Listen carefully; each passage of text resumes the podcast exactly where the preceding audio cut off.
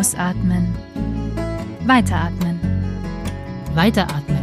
Der Podcast rund um die Themen Ganzheitlichkeit, Individualität und Heidelbeeren mit Mira Grötzner und Caroline Ströer.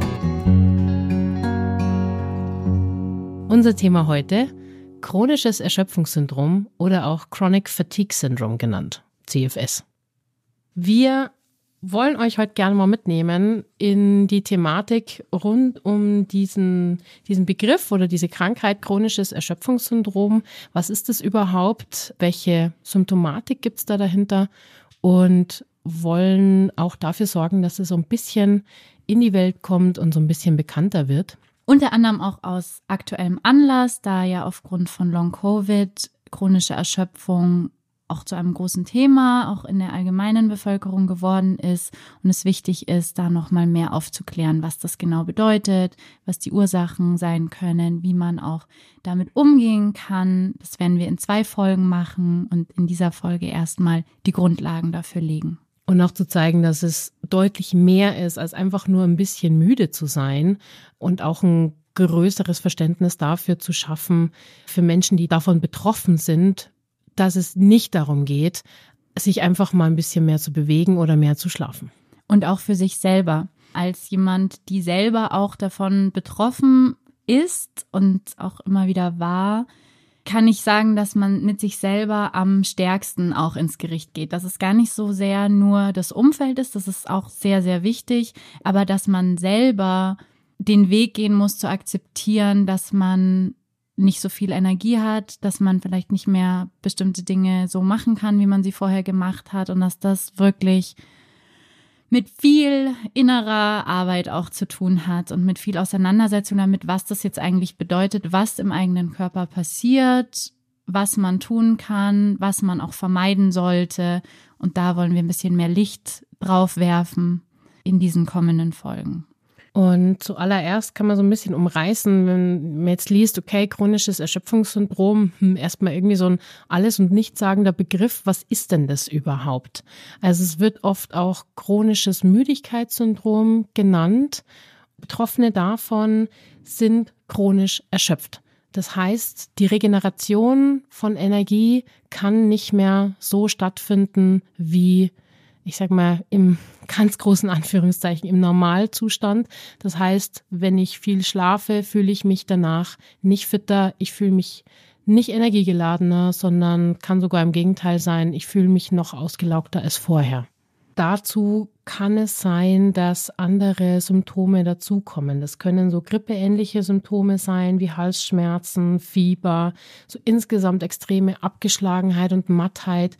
Das kann sein, dass es Herz-Kreislauf-Beschwerden sind. Es können Muskel- und Gliederbeschwerden sein, können Schlafstörungen sein und auch so Konzentrations- und Gedächtnisstörungen. Und das Fiese dran ist, dass es meistens eine Kombination aus mehreren Symptomen sind. Also es ist nicht ein Symptom, so ich habe Schlafstörungen, sondern es ist meistens eine Kombination aus mehreren Symptomen, was die Diagnostik auch so schwer macht. Uns viele einfach gar nicht auf dem Schirm haben und es auch in der Medizinwelt noch nicht genügend angekommen ist, dass da in die Richtung gedacht wird, uns deswegen auch oft mit einer Depression verwechselt wird oder in die Depressionsrichtung geschoben wird, was fatal ist, denn eine Depression ist eine ganz andere Art der Krankheit und gehört auch ganz anders behandelt als das Chronic Fatigue Syndrome. Und eben, dass Chronic Fatigue auch mit einigen Krankheiten auch einhergeht, also eben die Komorbidität, das mit anderen Krankheiten auch zusammen auftritt, beispielsweise Lebererkrankungen, ähm, alle Erkrankungen, die das Immunsystem extrem belasten. Da gehen wir auch noch mehr drauf ein. Also Chronic Fatigue ist einfach ein sehr präsentes Thema. Du hattest auch Zahlen dazu gefunden. Genau, also in Deutschland schätzt man, dass ungefähr 400.000 Menschen an Chronic Fatigue leiden und die Dunkelziffer extrem hoch ist, weil es einfach so wahnsinnig schwer ist, das zu diagnostizieren, beziehungsweise viele einfach fehldiagnostiziert oder nicht diagnostiziert werden, weil die Krankheit nicht erkannt wird als das, was es letztendlich ist. So im Allgemeinen kann man sagen, es ist immer eine Überlastung. Also es ist immer eine Überlastung vom Immunsystem, vom Nervensystem. Es ist dem Körper zu viel und er kann damit nicht mehr umgehen und reagiert mit Erschöpfung und mit nicht mehr bewältigen können der Situation. Also es ist im Prinzip so, dass ATP, das ist ein chemisches Molekül, das ist der Hauptenergiespeicher unserer Zellen. Das wird dann von den Mitochondrien hergestellt und die nehmen dafür dann die Nahrung und das Körperfett her. Deswegen gibt es da auch Zusammenhänge eben mit, mit Ernährung, äh, auch ein wichtiges Thema, auf das wir auch noch eingehen wollen im Zusammenhang mit Fatigue. Und ähm, Fatigue oder chronische Erschöpfung bedeutet, dass nicht genug ATP vorhanden ist. Das heißt, der Körper hat einfach diese Energie nicht. Und wenn wir dann aber über diese Grenzen hinausgehen und immer mehr Energie verbrauchen, die der Körper nicht hat, dann kann das auch nicht wieder genügend hergestellt werden. Das heißt, der Weg, das schon mal vorweggenommen, raus aus dieser chronischen Erschöpfung ist, mehr Energie wiederherzustellen im Körper, als man verbraucht. Und dafür braucht es teilweise eben eine radikale Umstellung auch von Verhaltensmustern, von was wir zu uns nehmen, ähm, Umfeld, Arbeiten mit dem Nervensystem, Stressreduktion und so weiter, das sind alles Themen, auf die wir auch noch eingehen wollen, beziehungsweise können wir gleich so ein bisschen das noch weiter ausführen, wenn es darum geht, ähm, was so Gründe sind. Es gibt nämlich nicht den einen Grund für Fatigue, sondern es ist eben sehr komplex. Es ist ein Spektrum. Es gibt nicht diese klar definierte, wenn du so und so erschöpft bist, dann hast du Fatigue, sondern mhm. es ist ein Spektrum. Es kommt auf ganz viele Faktoren drauf an. Es gibt auch verschiedene Unterarten. Es gibt verschiedene Phasen, in denen man ist, in denen es dann auch unterschiedliche Dinge braucht, je nachdem, wie das Energielevel ist, in welcher Phase man sich gerade befindet. Darauf müssen wir unbedingt auch noch genauer eingehen. Und es gibt unterschiedliche beteiligte Systeme im Körper. Wie wir schon gesagt haben, wenn es mit einer Lebererkrankung zu tun hat, dann ist es anders, als wenn es mit einer viralen Erkrankung zu tun hat. Verschiedene Ansatzpunkte im Körper, die sich dann auch nochmal anders auswirken. Deswegen sieht es auch nicht bei jedem gleich aus und braucht auch nicht jeder, der damit zu tun hat, das Gleiche. Was es wieder sehr komplex macht und was es auch sehr schwierig macht, da diagnostiziert zu werden und die passende Hilfe zu erhalten, ja, weil das eben so komplex ist und ähm, trotzdem ist diese medizinische Abklärung enorm wichtig, dass man da die passenden Expertinnen findet, die einen dabei unterstützen. Da gibt es zum Beispiel auch die Optimum Health Clinic. Das hat jemand gegründet, ein, ein Psychologe, der selber auch an Chronic Fatigue bzw. MI, es ist ähm, ähnlich in diesem Spektrum, eben erkrankt ist und seinen, seinen Weg auch raus aus dieser Erschöpfung auch beschreibt in, in einem Buch. Why Me heißt es, Y-M-E. Das verlinken wir auch noch in den Show Notes. Und diese Klinik gegründet hat, die eben ganzheitlich arbeitet, wo es ErnährungswissenschaftlerInnen gibt, die mit einem arbeiten, psychologische Hilfe, ähm, medizinische Hilfe und der eben auch sagt, es gibt Möglichkeiten, nur weil es unerklärt ist bisher, heißt es nicht, dass es unerklärbar ist und dass man keine Hilfe bekommen kann dafür. Und wenn du dich jetzt fragst, okay, und wie erkenne ich das jetzt so wirklich, ob ich das jetzt habe oder nicht, fühle mich irgendwie zeitweise nicht fit. Mira, vielleicht magst du da mal ein paar Beispiele geben, wie das ist, von, von Chronic Fatigue betroffen zu sein und wie es einem da geht? Also was mir immer wieder auffällt, ist, dass sich Menschen, die nicht betroffen sind, nicht vorstellen können, wie es ist, wenn man wirklich nichts tun kann. Also wenn man im Bett liegt und tatsächlich keinen Finger rühren kann, weil das alles zu viel ist, zu anstrengend ist. Also es gab auch bei mir Phasen und ich war jetzt nie so, also es gibt Menschen, die sind so schwer betroffen, dass sie wirklich gar nichts mehr alleine tun können, auf fremde Hilfe angewiesen sind, ans Bett gefesselt sind, monatelang. Bei mir war es nicht so extrem oder es ist nur zeitweise, habe ich solche Punkte, wo ich das wirklich nachfühlen kann, dass man wirklich im Bett liegt und keinen Finger rühren kann. Also ich liege dann im Bett und merke, ich habe Durst und merke auch, dass schaffe ich jetzt nicht. Ich schaffe es nicht aufzustehen und mir ein Glas Wasser zu holen. Das ist, das, das schaffe ich nicht. Ich habe die Energie dafür nicht. Und dann kommt auch gleich der Gedanke, okay, also ich würde jetzt im Prinzip hier liegen und verdursten, bevor ich aufstehe und mir ein Glas Wasser hole, weil ich das eigentlich nicht schaffe. Und das ist schon eine Form der Erschöpfung, die auch lebensbedrohlich ist, weil wenn man da auch drüber rausgeht, also auch dieses über die Erschöpfung gehen und dann trotzdem was machen, ist auch sehr gefährlich, weil man kann an Erschöpfung sterben. Der Körper braucht diese Energiereserven, um das Gehirn zu versorgen, um die lebenswichtigen Organe zu versorgen und dass man dann in einen Zustand kommt, wo man sich nicht mehr bewegen kann, hat damit zu tun, dass der Körper alles, was nicht zwingend notwendig ist, komplett ausschaltet und dass du rumläufst und am Leben teilnimmst, ist jetzt erstmal nicht zwingend notwendig, wenn deine Organe versorgt werden müssen. Mhm. Ja, ähm, auch diese, diese Vorstellung von, ja, dann schläfst du halt mal ordentlich, schläfst du mal eine Nacht oder machst mal Urlaub zwei Wochen und dann geht es schon wieder. Das ist auch etwas, wenn das funktioniert, wenn man das kann, wenn man eine Nacht gut schlafen kann und sich danach erholter fühlt oder wenn man zwei Wochen Urlaub macht und sich danach erholter fühlt, dann funktioniert das noch im Körper. Dann ist man nicht an diesem Punkt, wo man in diese totale Erschöpfung kommt. Wenn man Chronic Fatigue hat, dann funktioniert das nicht mehr. Dann ist also je nachdem, in welcher Phase man ist natürlich, und es kann uns alle betreffen, es kann uns allen passieren, darauf gehen wir nochmal mehr ein, wenn wir uns die Gründe anschauen.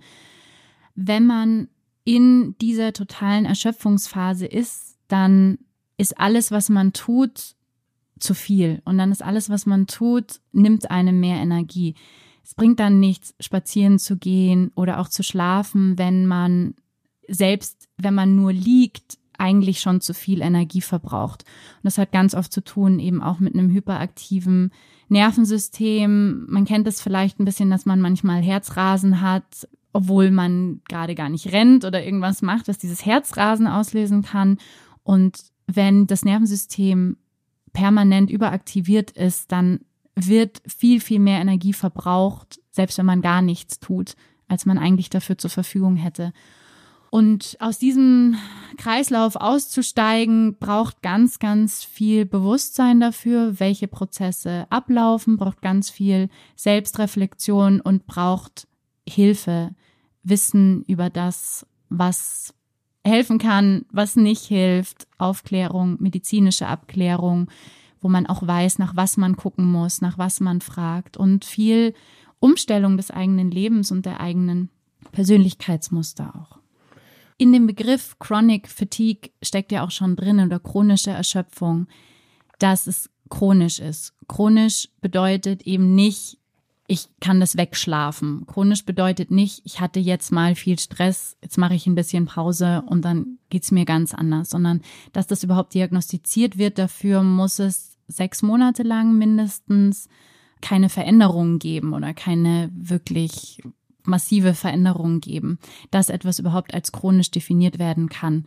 Das heißt, es ist nochmal ein anderes Level, eben deswegen wird dieser Begriff chronisches Erschöpfungssyndrom auch immer mehr zurückgewiesen, weil es eben sehr verharmlosend klingt. Mei, man ist halt erschöpft, aber es geht nochmal viel tiefer. tiefer und eben dieses chronische ist das, was wirklich es so schwierig macht, da auch rauszukommen dieses Erschöpfungssyndrom, der Begriff wird deswegen öfter zurückgewiesen oder revidiert. Es wird nach anderen Begriffen aktuell auch gesucht, äh, auch in der Forschung, je mehr sich mit, mit diesem Syndrom auch beschäftigt wird, weil es eben die extreme Ausprägung davon, wenn ich nur noch im Bett liegen kann und ans Bett gefesselt und auf fremde Hilfe angewiesen bin, total verharmlost, weil das hat mit, ich bin ein bisschen erschöpft, einfach gar nichts mehr zu tun. Und ein bisschen haben wir ja schon Hintergründe auch oder Faktoren, die das beeinflussen können, angesprochen unter anderem eben eine Überlastung des Immunsystems. Das hattest du schon vorhin erwähnt. Das hängt eben auch im Zusammenhang, wie wir am Anfang gesagt haben, mit Long Covid. Also Viren, die das System belasten, zum Beispiel auch das Epstein-Barr-Virus. Also wenn das Immunsystem einfach mehr Energie die ganze Zeit aufbringt, was es dann nicht für andere Sachen zur Verfügung hat, beziehungsweise wenn ein Angriff auf das Immunsystem stattfindet, dann schaltet das System auch in einen Überlebensmodus und kämpft dagegen eben und ist ja, sehr beschäftigt und kann dann oft nicht mehr in diesen Zustand, in diesen entspannten Zustand kommen, in dem dann auch echte Heilung stattfinden kann. Was du ja auch schon angesprochen hast, Caro, ist äh, das Nervensystem, eine Überlastung des Nervensystems. Das wird meist ausgelöst eben durch Stress oder Trauma. Also Stress bedeutet ja, die vorhandenen Ressourcen sind kleiner als die geforderten Ressourcen. Also es wird mehr von uns erwartet, als wir in dem Moment geben können. Das löst bei uns Stress aus und eben einen Überlebensmodus. Oder eben auch, wenn etwas passiert, ja, das, das ist ja das, es kommt etwas auf uns zu, auf das wir reagieren müssen. Unser Körper schaltet in den Überlebensmodus. Also man kennt das von äh, Flucht, Angriff oder Erstarrung. Ähm, da wird wahnsinnig viel Energie freigesetzt im Körper, klar, weil die brauchen wir, um entweder wegzurennen oder zu kämpfen. Andere Systeme im Körper werden lahmgelegt für diese Zeit, weil ob du jetzt verdaust dein Essen, das ist jetzt nicht so wichtig, wenn da ähm, Säbelzahntiger vor dir steht. Genau. Und in der Phase findet aber auch keine Heilung statt im Körper. Also Entspannung ist gleichzusetzen mit Heilung. Es wird repariert im Körper, die Zellen werden repariert, es wird Neues produziert im Körper. Das passiert vor allem auch, wenn wir schlafen, also wenn wir entspannen im Schlaf. Regenerieren. Wenn wir regenerieren. Wenn wir, und das ist alles super, diese, diese Stressreaktion ist super, wenn wir in einer akuten Notsituation sind, dann brauchen wir das auch. Und wir wissen das, unser Stress heutzutage in unserer Gesellschaft ist nicht mehr, da steht ein Säbelzahntiger, sondern ist Termine. Ich mache meine E-Mails auf. Ja, genau. Also ganz, ganz viele Sachen. Ich bin im Berufsverkehr, ich bin also alles Mögliche. Ich gehe einkaufen. Also die, die, die Stressoren haben sich einfach auch geändert und sind auch multipler geworden. Ich habe neulich in einer Dokumentation zum Thema Nervensystem gelernt, dass was früher der Säbelzahntiger war, als Reaktion fürs Immunsystem. Es ist extreme Gefahr. Hat sich bei uns so gewandelt, dass es die die E-Mails sind. Also wenn ich am Montagmorgen ins Büro komme und meine E-Mails aufmache und da erstmal eine 234 ungelesene E-Mails aufploppt, dann ist es fürs Nervensystem die gleiche Reaktion, wie wenn ein Säbelzahntiger vor der Höhle stehen würde. Und das finde ich extrem krass, mhm. weil uns das überhaupt nicht bewusst ist, welchem Stress wir eigentlich permanent ausgesetzt sind, was wir alles wegschaffen. Also was unser Körper permanent ausgleicht, reguliert, wie wir funktionieren obwohl wir von dieser, ich sage jetzt mal, Säbelzahnhöhle-Situation schon lange entfernt sind und uns das ja überhaupt nicht so bewusst ist. So, ja, es stresst mich kurz und ich habe kurz irgendwie, fühle ich vielleicht sogar einen Adrenalinanstieg oder so im Körper und es ist uns überhaupt nicht bewusst, welchen Stress das eigentlich auslöst. Und das ist das Entscheidende eben, ne? Diese akuten Situationen, da kommt auch eine klare Entspannung danach, ja? Der Tiger ist nicht mehr da, hu, ich kann mich entspannen. Ja. Aber diese Situationen, wie du sie auch gerade beschrieben hast, die werden dann schwierig, wenn sie chronisch werden. Wenn man eben nicht mehr merkt, wann muss ich jetzt besonders aufpassen und wann nicht, wenn das einfach, wenn das Nervensystem in einem dauerangeregten Zustand bleibt. Wenn das neue Normal des Nervensystems ist, dass es immer hyperaktiv ist, das nennt man auch die Maladaptive Stress Response oder eben äh, fehlangepasste Stressreaktion. Und die ist das Grundproblem. Wenn, wenn das nicht funktioniert, dann kann man auch drum herum machen, was man will, aber man wird sich nicht entspannen. Ne? Das ist das, ich lieg im Bett und mein Herz rast und ich kann mich nicht entspannen. Dann kannst du zwar versuchen zu schlafen, aber es wird nicht besonders erholsam sein, hm. selbst wenn du einschlafen kannst. Das führt auch dazu, dass der Körper dann auf Dinge, die er normalerweise ähm, beiseite schieben würde und auf die er nicht reagieren würde, plötzlich reagiert. Das heißt, ne, uns ist es zu laut, uns ist es zu, ähm, wir sind einfach permanent überstimuliert eigentlich. Und ähm, das kennt man ja auch, ne, mit, mit Wutausbrüchen wegen Kleinigkeiten, mit schon Stress haben, wenn man die E-Mails aufmacht. Ja, das ist ja jetzt nichts, wo der Körper normalerweise gestresst drauf reagieren würde, ja, sondern wir reagieren schon über, weil uns schon von vornherein alles zu viel ist, weil wir schon von vornherein nicht wissen, wo wir die Ressourcen hernehmen sollen und weil wir uns dadurch eben bedroht fühlen, weil wir sind es auch, wie wir ja auch ne, schon besprochen haben, wenn wir, wir müssen auf unseren Energiehaushalt achten. Das ist überlebensnotwendig auch für uns. Und ein, das vielleicht auch noch wichtig, ein Hinweis für ein überaktives Nervensystem ist zum Beispiel, was du auch schon angesprochen hast, eine Schlafstörung. Also wenn man nicht mehr erholsam schläft, wenn man ähm, Probleme hat einzuschlafen, wenn man Probleme hat durchzuschlafen, dann findet da auch eine Verarbeitung des Tages statt und das Nervensystem kann nicht runterfahren in dieser Zeit. Und das ist schon mal ein ganz großer Warnhinweis dafür, dass man da genauer hinschauen sollte. Und je früher man natürlich hinschaut und je früher man irgendwie erkennt, was da los ist, desto besser kann man natürlich auch handeln und kann man schauen, dass man die Energieressourcen seines Körpers wieder in Balance bringt, bevor man in so einen kompletten Erschöpfungszustand kommt, aus dem es natürlich auch lange dauern kann, bis man wieder rauskommt. Und Alex Howard beschreibt auch, oder Alex Howard benutzt den Begriff Loads, also wie viel habe ich aufgeladen auf mir und das ist ja auch entscheidend, weil die E-Mails alleine machen jetzt, jetzt nicht, nicht, dass man jetzt nie abschalten kann, ja, sondern sondern wie viel hält der Körper aus, ne? wenn man eh schon gestresst ist. Und dann kommt noch vielleicht ein emotionales Ereignis dazu, ja, man hat Liebeskummer oder ähm, man hat Stress, man hat Streit zum Beispiel, ja, dann kommt noch besonderer Anspruch auf das Immunsystem dazu, ja, ein, ein Virus, eine andere Erkrankung, ne, und so weiter. Und das wird irgendwann ist diese, diese Last auf einem dann so viel, dass es einfach nicht mehr schaffbar ist. Und darum geht's. Die einzelnen Sachen, es ist ja auch gut, in gewisser Weise ähm, herausgefordert zu sein im Leben. Und der Körper kann auch eigentlich gut umgehen mit Stress. Das Problem ist eben diese maladaptive stress response, wenn, wenn es keinen Ausgleich mehr gibt. Die Balance ist wichtig. Es ist auch gut gefordert zu sein. Also zum Beispiel unterfordert zu sein, kann auch ein Stress sein für einen kann eben zum Beispiel auch in eine Depression führen und, und ähnliches. Also es ist gut, diese Balance zu haben. Es wird dann eben schwierig, wenn es zu viel wird, wenn der Ausgleich nicht mehr da ist. Und was man auch nicht unterschätzen darf, ist, dass unerklärte Krankheiten auch ein riesiger Stress für einen sind. Wenn man, wenn man merkt, es stimmt was nicht mit mir und man geht von einem Arzt, von einer Ärztin zum, zum anderen, zur anderen und es wird einfach nichts gefunden. Und, und auch das, was sie einem sagen, ja, ruhen Sie sich mal aus oder machen Sie, äh, machen mal Urlaub, Sie, machen Sie Sport, hilft nicht, sondern macht es nur noch schlimmer beispielsweise. Also das kann auch total traumatisch sein, wenn man merkt, es stimmt was nicht mit mir und, und ich krieg keine Hilfe, ich weiß nicht, was ich tun kann. Oder ich werde nur belächelt und werde weggeschickt.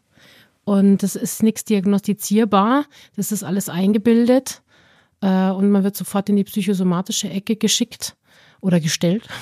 Mhm. Was natürlich auch nochmal eine zusätzliche Belastung ist, weil der Körper signalisiert dir hier, guck mal, guck mal hin, es passt was nicht. Und von außen kriegst du signalisiert so, ja, nee, äh, jetzt krieg dich mal ein, entspann dich mal ein bisschen, äh, ist alles gut. Und du kannst dich aber nicht entspannen, weil du nicht mal nachts regenerieren und runterfahren und erholen kannst.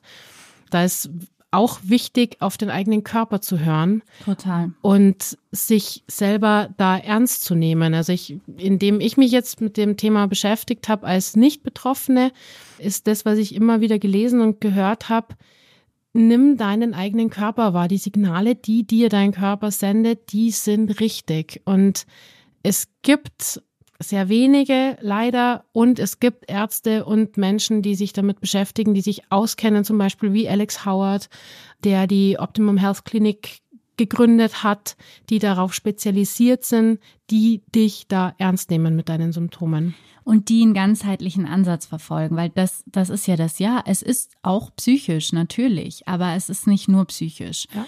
Und wenn der Körper in Aufruhr ist, dann beeinflusst das die Psyche. Und ähm, weitere Gründe zum Beispiel oder Hintergründe von Chronic Fatigue können zum Beispiel auch sein, eine suboptimale Hormonfunktion. Natürlich beeinflusst das das Gehirn ja, natürlich, wenn du bestimmte Hormone nicht, nicht produzieren kannst, dann ähm, kann es zum Beispiel auch zu depressiven Zuständen kommen. Weil wo soll das denn herkommen? Das, äh, ne, wenn, der, wenn der Körper keine Energie mehr hat, dann greift er eben auch auf solche Ressourcen zurück und dann. Oder baut um. Baut um, genau. Was dann an anderen Ecken fehlt. Ja. Was dann auch wichtig ist, den, den Darm zum Beispiel mit einzubeziehen Genau, und da das an der Nächste, ja. Ernährung auch zu arbeiten, weil es einfach alles braucht und alles mit einbezogen werden muss und es nicht die eine Stellschraube gibt, an der du drehst und dann ist alles wieder easy. Und jeder braucht auch eine andere Zusammensetzung. Jeder braucht eine andere Gewichtung der einzelnen Komponenten. Der eine braucht mehr Ernährung, der andere braucht weniger, weil er sich eh schon damit beschäftigt hat zum Beispiel. Und es ist wichtiger, zuerst das Nervensystem anzuschauen. Und das ist so individuell und da ist es wichtig, dass man eben in guten Händen ist. Und, und die Verdauung eben, das ist ein weiterer, weiterer Punkt, also eine suboptimale Verdauungsfunktion.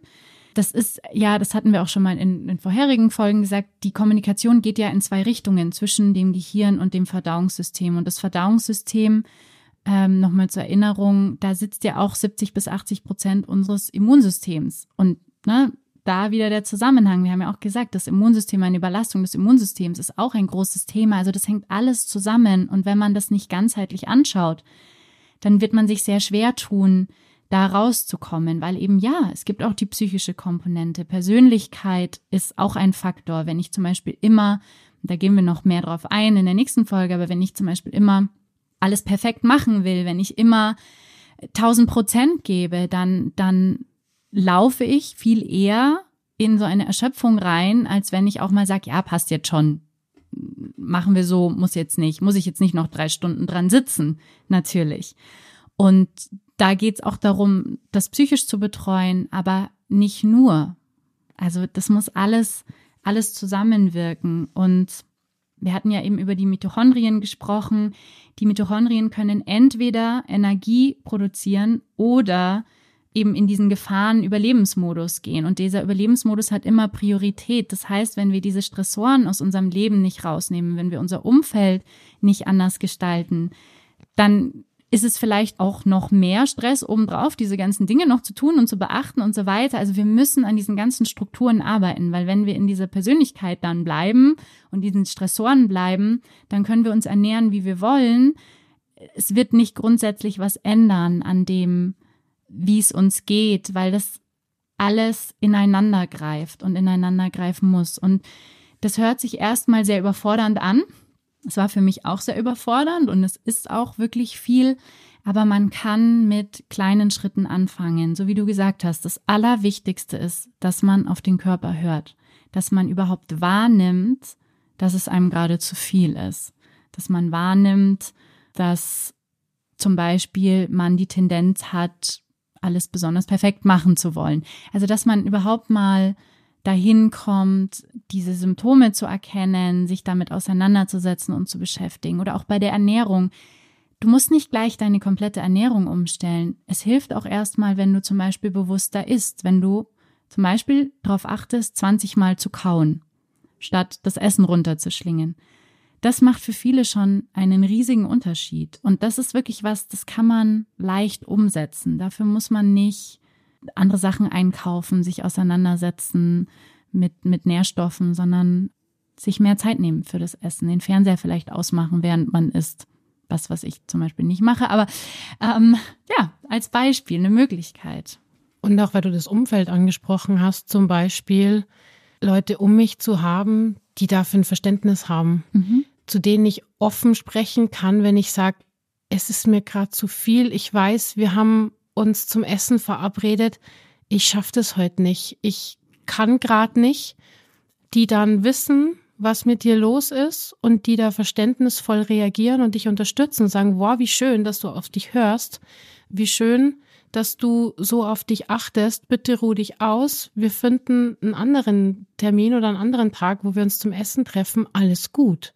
Weil wenn es auch noch mit dazu kommt, so diese diese Verpflichtung, so ich, ich habe jetzt zugesagt und mir ist es zwar eigentlich zu viel, aber ich muss da jetzt hingehen, weil wir haben uns zum Essen verabredet und sonst sind die irgendwie sauer auf mich oder dann reagieren die wieder blöd, so äh, sie, sie kann wieder nicht, sie fühlt sich wieder müde. Das hilft mhm. natürlich nicht wirklich, um seinem seinem Körper und den Zeichen des Körpers zu vertrauen. Also hier auch ganz wichtig, offen zu sprechen mit dem Umfeld, mit den Freunden, mit der Familie, mit dem Partner, mit der Partnerin und auch hier gegebenenfalls einfach auszusortieren. Einfach zu schauen, okay, wer versteht mich und wer unterstützt mich, wer tut mir gut und wer tut mir in der Hinsicht einfach nicht gut. Und auch das sind Stressfaktoren. Und dann einfach mehr von den Leuten, die dir gut tun, in deinem Umfeld haben und die dich da unterstützen auf dem Weg, als noch zusätzlichen Stress. Und das Umfeld muss auch nicht perfekt sein. Also es ist klar, wenn man, wenn man Familie hat mit Kindern, kann man nicht einfach sagen, äh, nee, heute, heute nicht, heute bin ich nicht Mama, heute kümmere ich mich nicht. Oder äh, ich sortiere meine Kinder jetzt aus aus meinem Leben. Das funktioniert natürlich nicht. Aber man kann sich annähern, man kann immer mehr das Umfeld so bauen, wie es halt bestmöglich ist in der Lebenssituation, in der man ist. Natürlich kann man nicht gleich alle Stressoren aus dem eigenen Leben komplett rausnehmen. Aber auch hier geht's vielleicht erstmal ums Wahrnehmen. Genau. Erstmal ums Erkennen. Ja. Dieser aller, allererste, so wichtige Schritt, so, wie reagieren die Leute denn, wenn ich ihnen erzähle, was mit mir los ist, wie ich mich fühle? Ja, oder was gibt mir Energie und was zieht mir Energie? Also da einfach mal ganz ehrlich mit sich selber zu sein. Die, diese Sache, die ich da schon seit Jahren mache und zu der ich mich verpflichtet fühle, mache ich die wirklich mit Freude? Geht's mir danach besser oder bin ich eigentlich immer ausgelaugt danach? Und ich habe es vorhin schon mit dem Fernseher kurz angedeutet. Ich spreche hier wirklich nicht vom hohen Ross runter, sondern das ist wirklich, ich weiß, dass das schwierig ist. Also ich krieg das auch nicht immer hin. Und ähm, wir hatten über People Pleasing gesprochen, ja. Ich bin ja auch Recovering People Pleaser, was sicherlich auch dazu gehört zu diesen ähm, Persönlichkeitsstrukturen, die einen auch noch mal mehr in sowas reinbringen.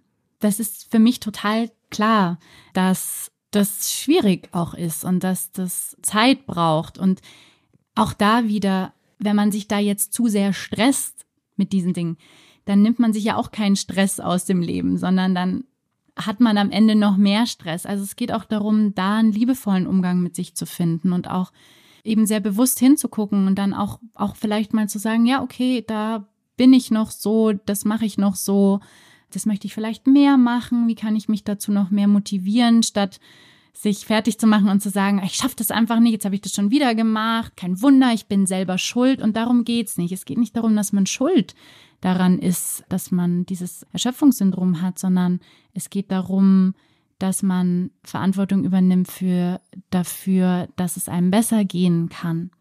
Und zwar auf eine liebevolle Art und Weise, weil niemand ist, ist schuld daran, wenn man Traumata erlebt hat, wenn man in dieser Gesellschaft, in der wir sind, in der man wirklich viel Kraft auch aufwenden muss, um gut auf sich aufzupassen, um Stress zu reduzieren. Man muss das ja aktiv machen. Es wird dann ja nicht auf dem goldenen Tablett serviert. Tablett serviert, ja, sondern, sondern man muss da wirklich für sich einstehen und dass das was ist, was wir auch nicht wirklich gelernt haben, sondern was wir uns auch ein Stück weit erarbeiten müssen und eben, wie du sagst, das Umfeld dafür schaffen müssen, dass das möglich ist. Da ist ja jetzt per se niemand schuld daran, sondern das ist etwas, wo es jetzt hingeht, wo wir das in die Hand nehmen können und darauf zuarbeiten mit, ja, immer mal wieder auch Rückfällen, das gehört dazu. Das geht darum, die wahrzunehmen und zu merken, ah, okay, das, das ist noch was, was für mich schwierig ist und da gebe ich, gebe ich mir nochmal, noch mal mehr Verständnis, weil da brauche ich das noch besonders.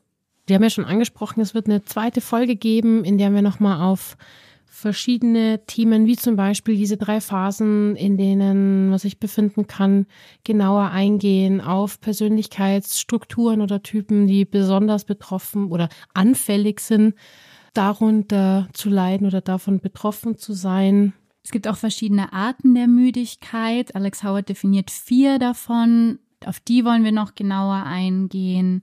Auch nochmal über Ernährung sprechen und eben auch, was man, was man sonst tun kann. Also ähm, Alex Howard hat einen zwölf ähm, Stufenplan zur Heilung aufgestellt, wo eben viele von diesen Punkten auch mit drinnen sind und den wollen wir euch auch noch mal ein bisschen näher bringen, um euch was an die Hand zu geben, wenn wenn euch das betrifft oder wenn ihr jemanden kennt, den es betrifft, um ja, dann nicht so, so, so, im Nichts anfangen so zu müssen allein. und verloren zu sein, sondern, sondern schon mal Ansatzpunkte zu haben, um dann auch wirklich die Motivation aufbringen zu können und auch die, die Hoffnung nicht zu verlieren, dass man wirklich auch was tun kann und dass Dinge, die unerklärt sind, nicht zwingend unerklärbar sind. Und wir freuen uns schon auf die, auf die nächste Folge und euch da noch ein bisschen tiefer mit reinzunehmen. Und haben jetzt noch die Songs für unsere Playlist. Und von mir gibt es den Song Bliss oder I'm the Light of My Soul von Sirgun Kau. Ich hoffe es richtig ausgesprochen. Ich finde den Song wunderschön, weil es einfach darum geht, Verantwortung für sich selber zu übernehmen und dass ich für mich einstehe und ich so der Mittelpunkt für mich sein kann, darf, muss. Und ich den sehr gerne höre und auch mitsinge. Also wer irgendwie Spaß an Mantra singen, an Circle Singing und solchen Geschichten hat, wird diesen Song vermutlich genauso lieben wie ich. bisschen Kontrast zu Bon Jovi und letzte Folge, Song aus der letzten Folge. genau, das ist mein Leben. Wir äh, haben angekündigt, die Playlist wird sehr divers. Genau, und here it is. genau, deswegen gibt's äh, das krasse Kontrastprogramm dieses Mal von mir. Ein bisschen eher Mantra-Musik. Und ich wünsche euch ganz viel Spaß beim Anhören und beim Mitsingen. Mein Song heißt Overwhelmed von Ryan Mack und der Titel sagt eigentlich schon alles. Ja, passend zu Chronic Fatigue. I get overwhelmed. Ja, hört mal rein. Wie Caro schon gesagt hat, wir freuen uns, mit euch noch tiefer in das Thema reinzugehen, selbst wenn ihr nicht betroffen seid oder jetzt niemanden akut in eurem Umfeld hat, der oder die betroffen ist, sind, glaube ich, diese Themen, über die wir auch nächstes Mal reden, grundsätzlich sehr gute Selbstreflexionsthemen, Themen, die einem selber auch helfen kann, eben nicht in einen, einen Zustand zu kommen, wo man chronisch erschöpft ist, sondern auch präventiv schon dagegen vorzugehen. Und deswegen freuen wir uns auf alle, die Lust haben, damit uns noch den Weg weiterzugehen. Und danken dir an dieser Stelle fürs Zuhören und freuen uns aufs nächste Mal.